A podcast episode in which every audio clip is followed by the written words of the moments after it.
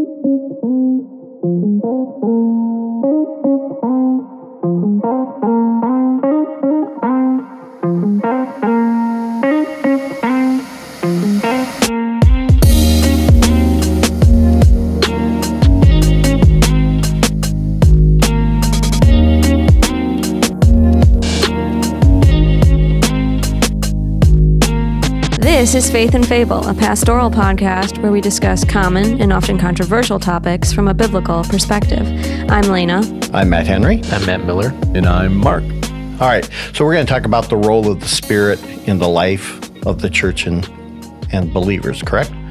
Correct. And, uh, and part of that is just dealing with the issue of baptism, specifically baptism of the Spirit. But the moment you even say the word baptism, it brings up all kinds of different ideas in different people's minds. Um, and, and part of that's because baptism is a key doctrine uh, related to the church. It gets into the issues of, you know, when the church began. Um, did the church start, in other words, at Pentecost, or did it include every believer throughout time? Um, and there's different views on that. Um, and in some circles of the church, there's this strong and almost overemphasis of uh, water baptism. So whenever they see the word baptize, immediately they begin to think that it's talking about baptism into the water or being sprinkled or dipped or whatever it might be. You're going to see that with uh, Catholics, lay Lutherans. A lot of them will see it as uh, a means of salvation. This is how one becomes saved. Um, it's not correct, but it's there. And because of that tendency to look at the word baptism and immediately assume it's talking about water baptism, they miss a key doctrine in relationship to baptism and the Holy Spirit. Yeah, and so those are those are some reasons why this is a, a very confused doctrine. Um, another reason is because of the rise of things like the charismatic movement and you know what's called the holiness movement and second blessing theology and other things that are out there there's just a lot of confusion. And so spirit baptism is often associated with things like in that world of speaking with tongues uh, you know a more unique presence or a more empowering presence of the holy spirit. Um, and what's interesting is in that view it's actually possible to be saved without having experienced spirit baptism which is strange because we're going to try and unfold biblically what spirit baptism is and that that doesn't even make sense. In other words, it's a fable. It's fably, yes. But it's popular and it very gets popular. repeated constantly. I mean, I've dealt with this over the years, yeah. and it, it can be frustrating because it's just so much part of the belief system and the vocabulary that they don't even think about um, what they're saying. Yeah, there and so there's there's a lot of confusion over the biblical language itself, and so we're going to talk about spirit baptism, spirit indwelling, and spirit filling, and these are three different things, three unique ministries and realities of the Holy Spirit. And so today we're going to do um, spirit baptism. But what I do want to say is that it's really important to get these doctrines right. And in order to get these doctrines right, you have to be careful with the language that you use. Well, well, let me then reemphasize what you just said because you you named three things: spirit baptism, spirit filling, and the indwelling of the Spirit. Um, I just want to make certain everyone heard you correctly. Those are unique, meaning they're distinct, different aspects of yes. the Spirit, right? So when when when I say I was filled with the Spirit, biblically speaking, I don't mean I was baptized or that you were indwelt or indwelt, right? Correct. But most people.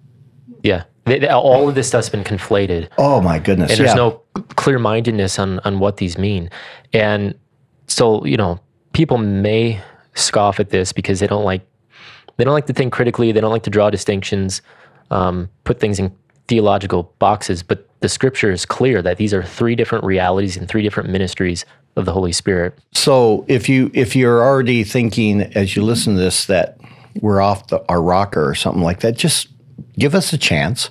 Let's take you through the text. Um, and and I think that for a lot of people, it might be an encouraging and kind of eye opening uh, moment for them. I know when I, I began to learn this, for me, a lot of points of confusion just went away. Mm-hmm. Um, things where I just kind of chose not to talk about that or look at that.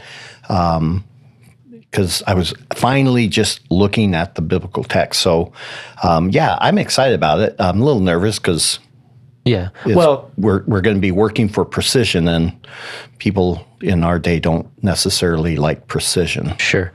Yeah. And so, but with that, we would also say that we know, I mean, we know this topic can be offensive to some people. And so we just, we want people to understand where we're coming from. Um, we're not purposely trying to offend anybody.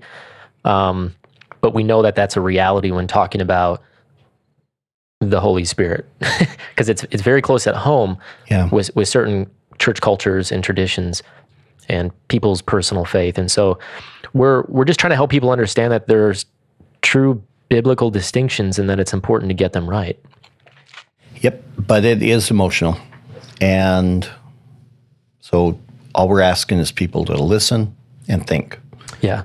So And if they don't like something, they can always send us a message. We'll Yeah, interact. I, I mean, I'm not. I, I I'd love to do that.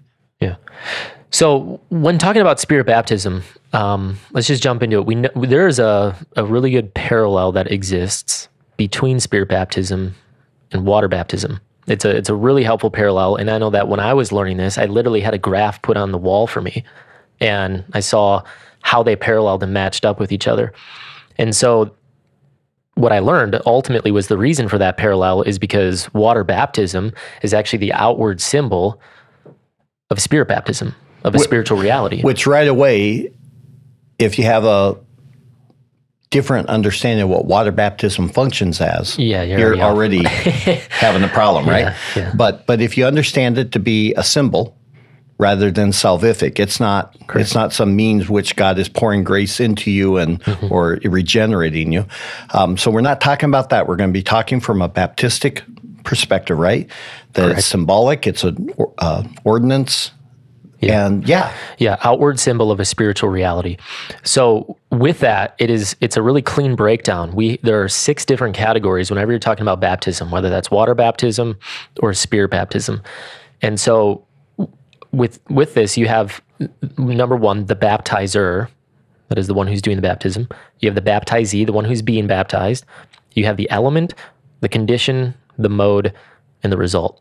So th- those are a lot of terms, but let me just break this down. So for Yeah, but it's not hard. I mean, No. if anybody who's seen a, a Baptist baptism, I mean, you just broke down what they see. Yeah. You- somebody's in the water doing the baptizing. Somebody's getting baptized. The water is that element, etc. So Yeah, yeah. So so this is the theological grid, and then we're going to go through it and backfill it with the biblical evidence. yeah, we're going to prove it. Yeah. So so let me lay this out here. So when it comes to the baptizer, when you're dealing with spirit baptism, the baptizer is Jesus.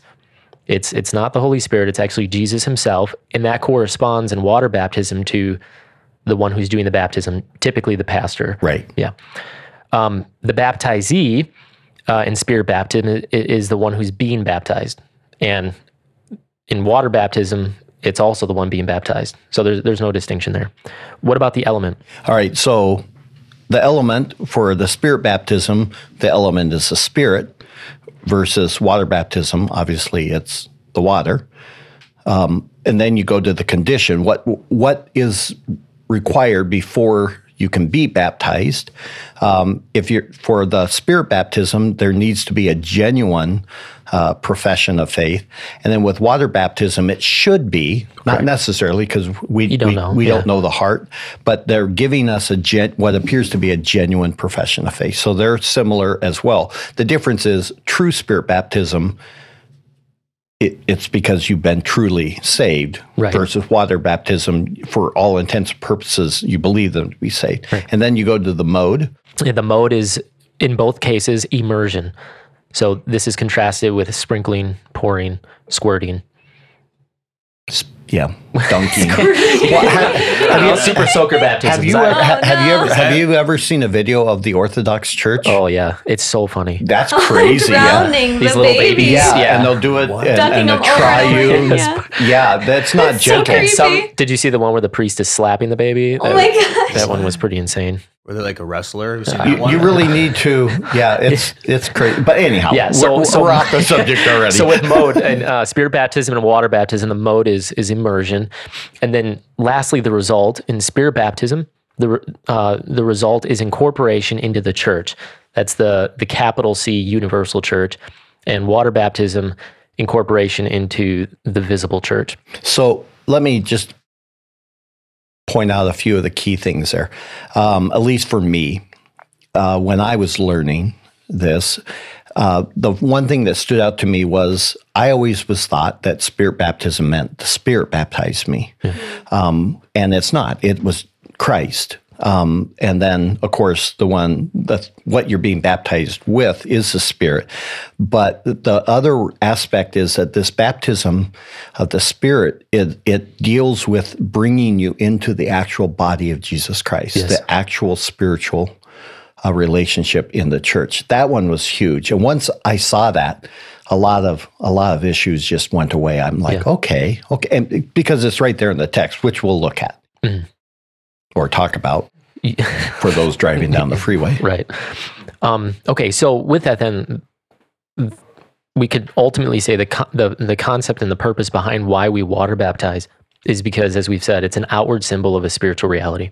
So let's give some biblical evidence for these categories.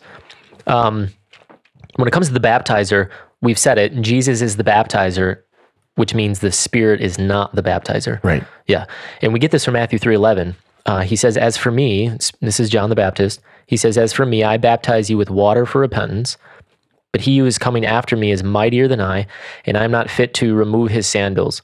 He will baptize you with the Holy Spirit and fire." And so it's clear there that John the Baptist is saying Jesus is the one who baptizes, and what does he baptize with? He baptizes with the Holy Spirit. What's the idea of fire? Yeah, uh, judgment. Yeah. Which, yeah, I have some comments on that later. Oh, you Um, do? Yeah. Oh, Uh, sorry, I jumped ahead. That's all right. Um, uh, we see this also in 1 Corinthians 12, 13. this is the key one Yeah. And because it also gets into another point that we just made. yeah, uh, you want to take that one? Yeah, well, I'll let I'll read it and then let you explain Okay, sure. because I was supposed to read the other one and you read it. You don't remember that discussion, do you? No. We can read too. That's okay. this is friendly banter. Oh, goodness. Oh, read 1 Corinthians 12, 13. 1 Corinthians 12, 13, for by one spirit we were all baptized into one body, whether Jews or Greeks, whether slaves or free, we were all made to drink of one spirit. So yeah. So, so with this one, it's not necessarily saying who's doing the baptism, but what's clear is that the Spirit can't possibly be the one doing the baptism. Um, so what's it, the thing with this one is it says for for by one Spirit we were all baptized, and that gives the sense or the impression that the Spirit's doing the baptism. But it's important to understand this word "by." Um, that's not a, a wrong or a bad translation, but it kind of muddies the point. It's it's actually the preposition "in" in the original, which which means that it's in or into the spirit that we're being baptized. And so "en" is is it can typically mean things like in, on, or among, and so it speaks of a realm. And so a, a good way you can translate this is for into one spirit, we have all been baptized. yeah. Yeah. Um, and so it, it's not that the Spirit's doing the baptism, but He is that element. It's it's Yeah. into Him in which we are being baptized. He's now that realm. Yeah, and it gets into a huge issue that we won't even get into, but on ecclesiology, doctrine of the church, just the the tight connection between the believers and and the spirit and how it's the spirit that draws us all together, which uh, Paul gets into in Ephesians four about unity. Then Yeah. that we maintain that unity of the spirit because Absolutely. we yeah. were baptized into the spirit. Yeah. Um, yeah. Uh, so when it comes to that that passage in First Corinthians, though, it's the same preposition we see in that Matthew three eleven passage Right. that apparently I was supposed to read and you were to talk about, but um, but also in Acts one five, um, he says, "For John baptized with water, but you will be baptized with." The Holy Spirit, not many days from now. That's actually the same preposition with. It's en. Um, and so here it's translated as with, whereas in First Corinthians it's translated as by. It's unfortunate because Yeah. it it's the First Corinthians passage is the one that so many people will go to to talk about the you know being baptized by the Spirit and Yeah. and they end up missing the point. Yeah. I would have been helpful if they had just been consistent, but Yeah. nobody asks us to do translations. So we'll do our own. Yeah. Um, so let me let me also say uh, just a quick. This is kind of a by the way on this um, because it's something that is prevalent in charismatic theology, Pentecostal theology. Um, there's a parallel passage to Matthew three eleven, and it's in Luke 3, 16 and seventeen. Uh, here's what it says. It says, John answered and said to them all, As for me, I baptize you with water, but one is coming who's mightier than I, and I am not fit to untie the thong of his sandals. He will baptize you with the Holy Spirit and fire. His winnowing fork is in his hand to thoroughly clear his threshing floor and to gather the wheat into his barn, but he will burn up the chaff with unquenchable fire. And so in verses 16 and 17 here of this Luke passage, you have a parallel. Um, and the Holy Spirit actually has a twofold purpose. The first one's to bring salvation, but the second one's to actually bring judgment. Yeah. And so the only point I want to make is in this context, fire in conjunction with the Holy Spirit is not a good thing. No. Um, It's not power. It's not No. the tongues like tongues of flame in Acts. Yeah, and and so I, I say that because there's a lot of songs that we hear of sort of calling for the Holy Spirit to fall on us with fire and you know these things. Uh, Oh, man, and I, I. I guess I know what they mean. I mean, they're probably talking Yeah. about passion Yeah. and that kind of thing. But if songs, according to Colossians three, are designed to teach and instruct us Yeah. in good theology and doctrine, we need to get that right. Yeah. And so if you're singing songs about the Holy Spirit falling on you with fire, you're singing to God to bring judgment, which is not a good thing. Well, I mean, if you're singing for him to bring judgment on, if it's like an imprecatory psalm, I yeah, mean, but that's Fall not on why us anyone. fire. no, Yeah. no, no, no, that's a wrong pronoun. Yeah, yeah, yeah. So anytime you have the spirit and fire, this is speaking of judgment. Christ is bringing his winnowing fork, and the spirit, as that means, um, you know, the, the role of the spirit is to um, convict the world of sin, righteousness, and judgment. This is what he does, and so um, those kinds of songs are not good or helpful in instructing us on the role of the spirit. So. All that to say, though, many many think from these verses that the Spirit's the one who baptizes us, but that's not right. Uh, it's important to understand when it comes to spirit baptism, Jesus is the one baptizing, and that's the point to understand. He, he's the baptizer, and we're baptized into the Spirit. And that already begins to set it up. If you were to just stop right there and people were to think about that, I think a lot of uh, individuals would begin to say, well, then is he like, I believe I can have multiple baptisms. You know, is, does that mean then that Jesus is baptizing me with the Spirit over and over again? I mean, Yeah. right. I mean, right away, there's already getting to be set up that there's something different going on than how we commonly will hear being baptized with the Spirit or baptized, yeah, baptized by the Spirit. Now, now the next step was the baptizee, uh, the one who's getting baptized, um, but there's not. I mean, I think everyone here can figure out that we're talking about then it's a person who is a believer and now they're standing in the water to be baptized in the same way Jesus takes them and baptizes them with the Spirit into the church, which is what the passage said. Yeah. And then you go into the element again. We we don't have to spend a lot of time. We just dealt with that, but it's it's the idea that Jesus is baptizing us into the element of the Spirit, just like we are baptized in the water. Um, so nothing really deep or shocking there. Yeah. uh, But again, it's imagery. Yeah. Right. So, I mean, when we, when it comes to water baptism, at least, you know, it's giving that physical picture of that spiritual truth. In fact, it's one of the things that helps me as a pastor when I whenever I do a baptism because it brings me so much joy as I watch a person go under and then come back up because I do know what is going on. And um, you know so often in the Baptist circles at least you'll hear people they'll they'll take actually Romans 6 out of context and they'll think that it's referring to us dying with Christ and rising with Christ. Um, but that's not really what is going on. That's not the genuine imagery. Um, in fact, the Romans 6, I would argue theologically and biblically is spirit baptism, but that's a separate issue. yeah.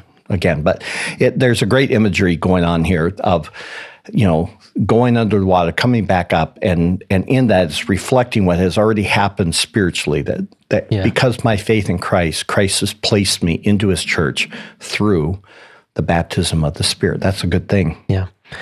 Uh, so then the next one, so that's the element. You're baptized into the Spirit. The next point then is the condition. What's the condition of Spirit baptism? The condition is genuine faith in in Jesus Christ. Now, what's important to understand on this one is that nowhere, and I'll repeat that, is that nowhere in the Bible um, are we called to seek or to pray or to agonize or to surrender or to fully commit whatever verb or adverb you want to use, or for that matter, even pray for Spirit baptism. All right, let me jump in and just double emphasize that because anyone who is listening who has heard otherwise, all you have to do is go look, ask the one who's teaching you, show me the Bible verse. Just show me it where where you're shown that idea of agonizing surrendering. And I it doesn't exist nowhere in the Bible, not not one passage. Right. There, there's no command with No. regard to it. Rather, to use the technical word, it's a great indicative. All right, so what's in the indicative? it's a fact or a, a truth. yeah. Um, this is rea- this is biblical reality. In other words, It doesn't care what you think about it. It doesn't. It's not asking you to act on it. It nothing. It's just stating what the is truth. yes, yeah, um, and we see this clearly in Acts one five, where Jesus makes he just makes a simple statement. He says, "You will be baptized not many days from now," and he's talking there about the Spirit. Um, he there's no and there's no command. There's zero instruction anywhere around those verses with regard to being baptized by the Spirit. Um, there's nothing that they need to do to quote get this baptism. Um, there's just no command. It's just a reality. It's a state of fact. One one thing that somebody might be thinking right now, though, is well, that's not completely true because then he they went up to the upper room and they were praying, and then a spirit came upon them.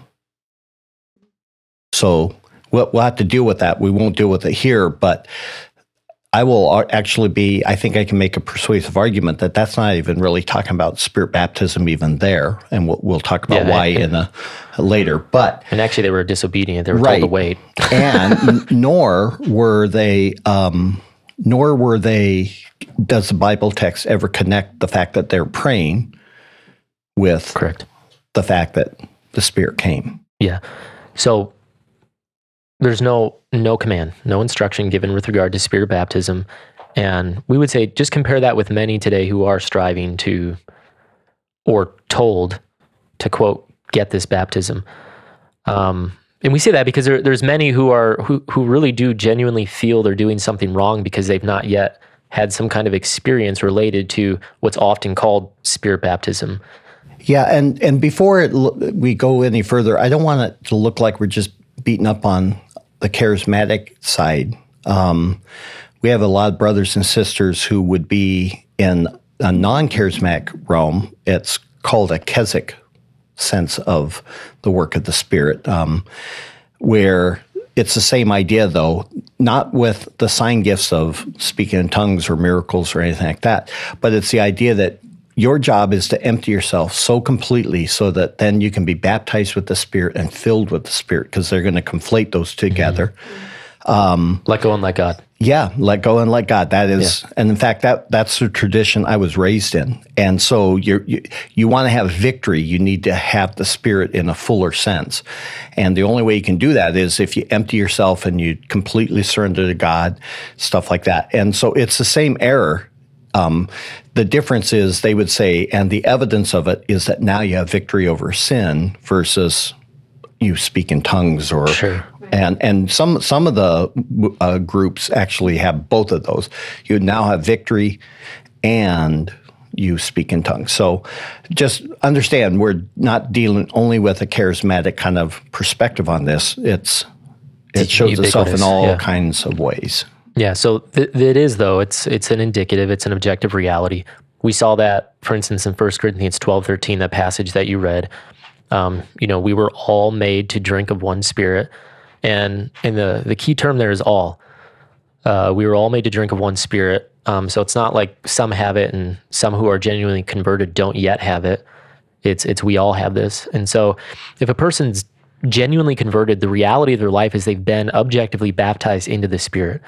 Yeah, Jesus did this, and he did it at the moment of conversion.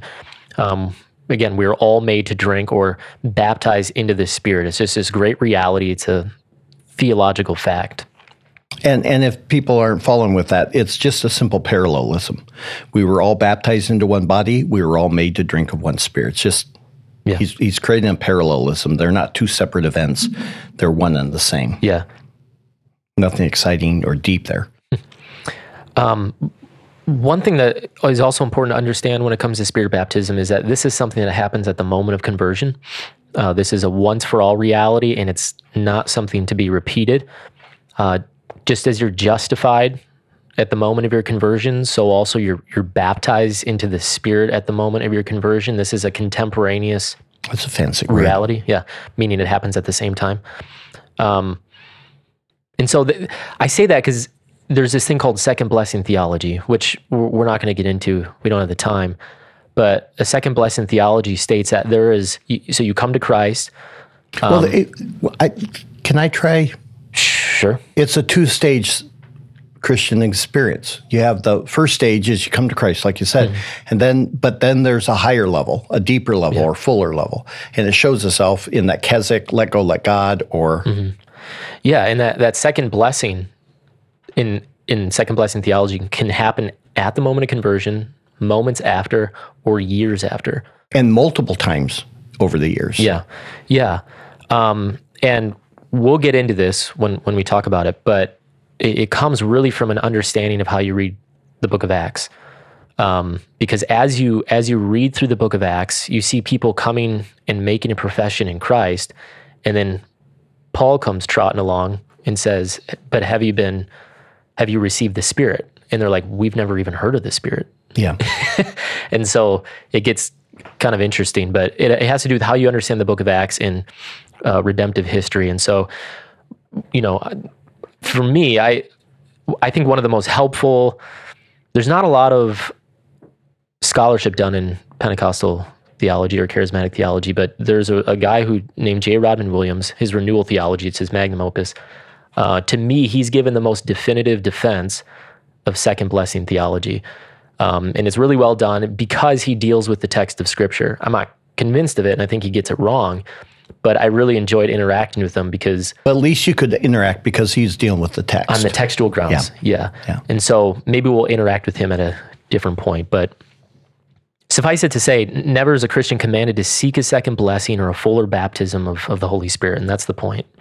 Again, though, how many people are doing that? They're they're being told your problem is that you have not experienced the Spirit. You need to be baptized with the Spirit. You're going to have victory afterward. I mean, I, I've counseled. I can't tell you how many younger people over the years who have are just discouraged because of some kind of a besetting sin. They just can't seem to break it, and in all, I have no reason to doubt that they're a believer. Um, but they come to me and they hold to this. They hold to some second blessing idea, and I press them on. I'm like, but you're you're doing all of the things that cl- you claim that you would be evidence that you've been baptized with the Spirit. Um, you're speaking in tongues, whatever it might be, and yet you still can't have victory over this. Why? Well, and then I explained to him, it's because you don't even understand how victory, how how Yeah. do, how do you become holy? You know, the process of being sanctified, and you're chasing after something that doesn't exist, and then you're asking God to bless something that He never created. Um, it really is not a true doctrine. It's it's fably. Yeah. Um, but but it's more than just fably. It it's problematic because there's a lot of people who think that if they go and do this or that, or they hear this person or they experience that moment, finally they're going to reach because they hear other people talk about when this happened. You know, my sins went away. My it's like no, no, Right. not n- that. That's impossible. You're carrying about with you still sin. Yes. Um, theologically, it's a bad statement, but they're they're killing themselves and they're discouraged. They're wore out. And for me, as a pastor, my heart aches for them because it's like there's a better way. Yeah. It's called spirit filling, Yeah. which we'll get into. Uh, so what what's the next? All right. So then we get into the immersion idea. Um, again, very simple. the word baptized, and we're not going to get into a debate over this either. Um, as much as people want to try to make it sprinkling or pouring or dipping or something, the word baptize simply means to immerse. That uh, there's no doubt about that. There's no questions about it. Um, the problem always arises theologically because there's a lot of traditions that don't Yeah. uh, immerse, but there's no way around the actual meaning of the word. I had a professor in seminary who did high level, I mean, high, high level scholarship on tracing out the word baptism. And after thousands of pages of formal research, he's like, my conclusion, it means to immerse.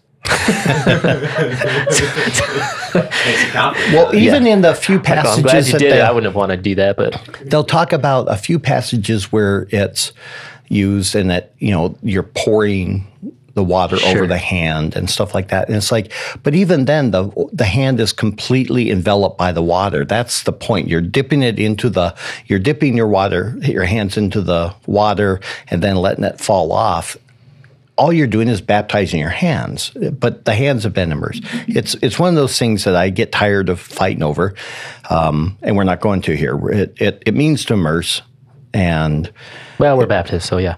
Well, and there, well, that's why that's one of the reasons why we're a Baptist, though. No, we're Baptists, so we think that. I'm, Um, no. I'm kidding. All right. I know you're kidding, but no, it's not true. Um, okay, so again, it's picturing though a reality that um, now you inhabit. Um, uh, you're a new creature when when Christ takes you because of your regeneration of, of the fact that you're you have faith, you've been converted, you've been justified. All of those things have happened. Um, you now are a new creature. You are now in a new state, and that new state is because you've also been baptized uh, with the Spirit. It's it's the whole idea of being incorporated into the body of Christ, or what Paul likes to just say in shorthand. He says, "You are now in Christ." Well, all in Christ means is that you're in the church. But the First Corinthians passage was very clear that the way that you come into the church is through the baptism with the Spirit. So Christ takes you, baptizes you with the Spirit, and it puts you into the into that one body called the church. Um, and and this thing is a, a brand new reality that is all inclusive. It's it's everything and everything that you need because now you become a partaker of all the blessings that are attached to being uh, in Christ. And anyone who wants to know that, just read through the book of Romans or Ephesians and just trace out every time he says in Christ or in Him. Um, and you can see everything that comes with that.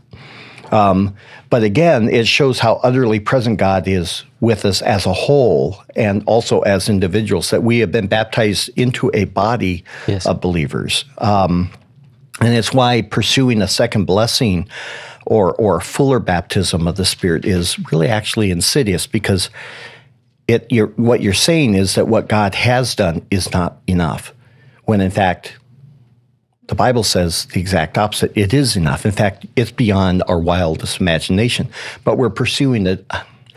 This will sound harsh, but we're ch- pursuing a cheap substitute uh, or a quick fix Yeah. um, rather than what it is. Um, it, it- in other words, I'm saying it undermines, um, I guess, the true reality of what it means to be in Christ, fully in Christ, to be truly a new believer, to have the Spirit of God fully present with you. That's the beauty of the doctrine. Oh my goodness! Yeah. You I mean, we have the tri. Oh, it's it's amazing. Yeah, so so you can't get more of him, but that that's also to say you, then you don't need more of him. No. there's nothing more of him. You, I mean, he's given you everything. You have the fullness of his presence with you always, and complete connection with him. His life, his power, his presence. And it means then that the brand new believer and the old saint who's been walking with Christ for 40, 50 years, they have the same standing. That they're mm-hmm. both richly and fully blessed in the fullest sense. One doesn't one may have a better understanding or grasp of their standing, but it doesn't change their standing, right? Correct. I mean, all all the older Christian who's mature and stable in his faith is is that he he knows how to rest in what is his. The young Christian is still figuring out what that means. Uh, you know, I, I think it would, might be the difference of somebody that you just adopt into your family and they've only been with you for a week and maybe somebody that you adopted 15 years ago and they know you, they're Yeah. yours right? And there's no question. The other one's still waiting for the shoe to drop. And and you're like dude you, you're ours. Uh, we love you and you always will be ours. Um, so again I, I say that only to encourage some of the people who are just so discouraged because they're thinking i those people seem to have so much more. No they don't. No they don't. They the moment you're in christ you have everything and everything. Yeah, it is. It is a truth that's worth meditating on. Yeah. Uh, it- you know, especially when you when you think about things like the fact that you're not always cognitively aware of God. You know, so you're you're working 40 hours a week. Your mind is consumed with your your work, unless you're you who writes sermons. yeah yeah i only work an hour yeah, that's true. So 39 hours. Uh, but but the reality is, even when you're not thinking of him, he's he's with you. He's present with you. You have the fullness of him with you, which is why you can pray at any point in time. You don't need to whip yourself up into something. You don't need to turn on the music for something. He the fullness of, of him is he's there. And you have all the benefits of what that means. and and he's in your deepest darkest despair he's no less there Correct. Yeah. and in in that moment of just sheer absolute joy you have not experienced god close. You've not become closer to god. You can't. Right. he is in you and you are in him. I mean in the fullest. And if people can see that then then they'll begin to realize that they've been told a, a lie. And it's a frustrating lie uh, because you exhaust yourself trying to figure out how can i get more? Right. what, what's wrong with me? And the greatest expression of this, because when you're baptized into the Spirit, it means you're placed into the body. So the greatest expression of that is going to happen within the context of fellowship, which leads us to the result. Yeah. So we we came up with four. Um, the first one is that, as we just said, it brings us into the body of Christ, which is that true universal church. So we're not talking about the individual, local, visible churches. We're talking about the genuine church uh, of Christ. Uh, and it says again, 1 Corinthians 12, 13, it is the key passage. For by one Spirit we are all baptized into one body. Or Ephesians 4, 4, there is one body and one Spirit. Um, this is why water baptism again becomes important. It's a, a picture physically of what's happening spiritually. Just as at the moment of conversion, then you are baptized into the Spirit and therefore into the body. In the same way, water baptism then becomes this visible sign of incorporation into the church. Um, w- like we won't at Missio Dei, we won't let anyone join the church if they've not been Right. immersed. They have to, and and they have to have been immersed as a professing believer. Um, and so that's the first step in membership, affirming and making certain that they've been properly baptized. And if not, that's the first step.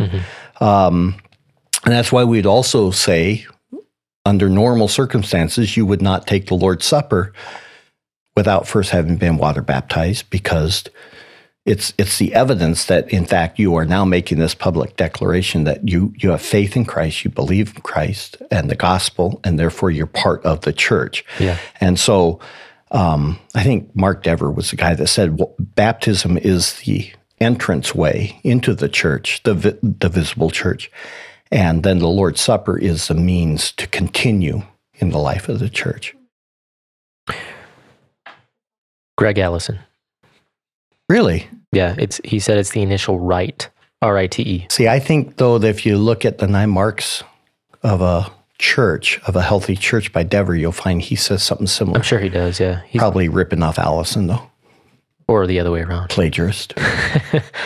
Yeah. Um, so that's that's the first one is entrance into the church. Anyone going to Dever's church, I don't need an email. Yeah. Um, or Southern Seminary. Uh, Eh, yeah. So, uh, second, it it brings us into Christ Himself, uh, which is we, I mean we've already talked about that in several ways, but Galatians three twenty seven states, "For all of you who are baptized into Christ have clothed yourself with Christ." Uh, this is an interesting passage because a lot of people make the assumption that it's referring to water baptism, but that's that can't be the case. Um, because he states, "For all of us who were baptized into Christ have clothed ourselves with Christ." in other words, the way that you get into Christ is by being baptized Yeah. by the Spirit Yeah. into Christ. And so th- this can only be speaking of a spirit baptism, not water baptism. And so if if people can hear that one, and I encourage them to just then go get a Bible app, whatever, where they can t- type in the word baptize, they're going to find several passages that clearly connect the word baptism with our uh, becoming in Christ or, or our union with Christ. And those passages are not talking about water baptism. They're talking about the spirit baptism. But if- Romans 6. yeah, That's a that, very Colossians two is another one. Yeah. um, yeah, very very common. And those are what's interesting is that they are the ones that um, are the foundation of the debate over sprinkling Yeah. or infant baptism and and believers baptism. Um, and so often I, I get frustrated when I hear the debates because they don't deal with the text. Um, and just show that we're not even talking about the same baptism. Right. Um, so Uh, and then last, we would say that it brings us into very real unity. Well, wait, the third one we didn't really say. I mean, we mentioned the passages, but it, Oh. it identifies us with uh, Christ in his death and resurrection. Yeah. That that when we are baptized with the Spirit, we we are now connected to all things Christ, right? Yes. Whatever Christ is and has done becomes ours because we're now in Christ.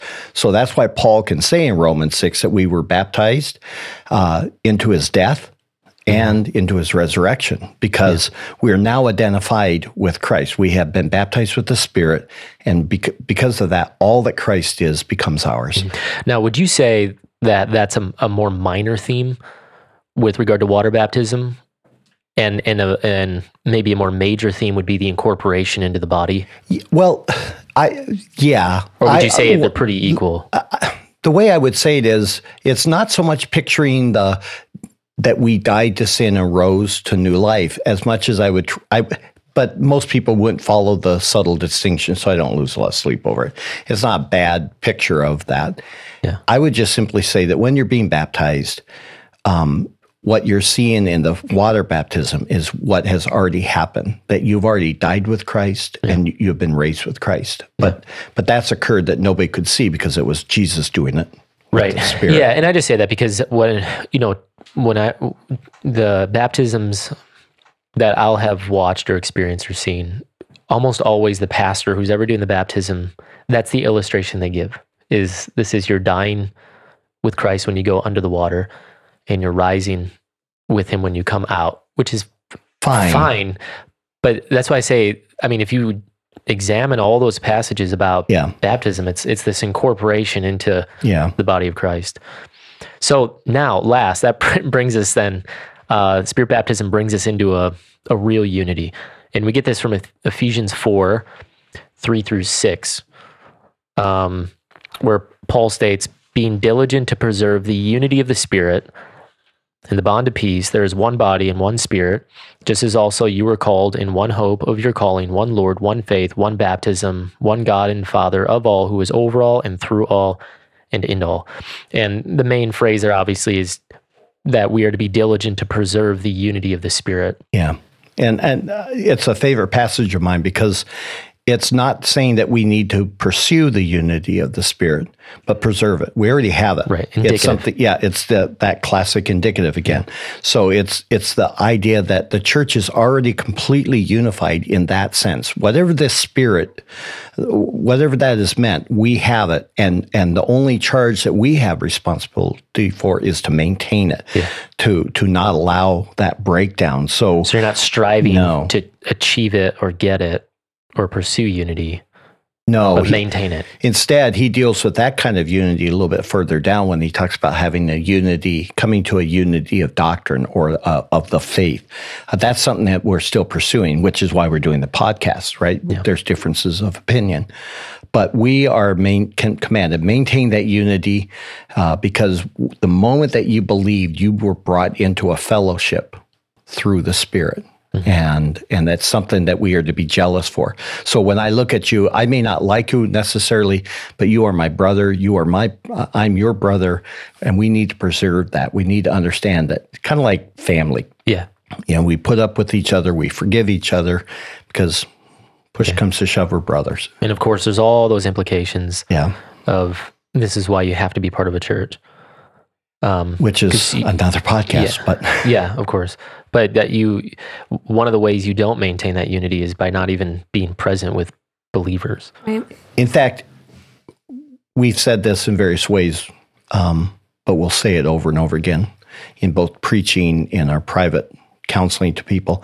There is no way that you can claim to love the head of the church and yet not be in in a vital unity to his body. You you don't get to separate the head from his body. Yeah. Um, yeah. So the, a genuine baptism of the Spirit is not talking about anything with regard to ecstatic experience, a miraculous moment.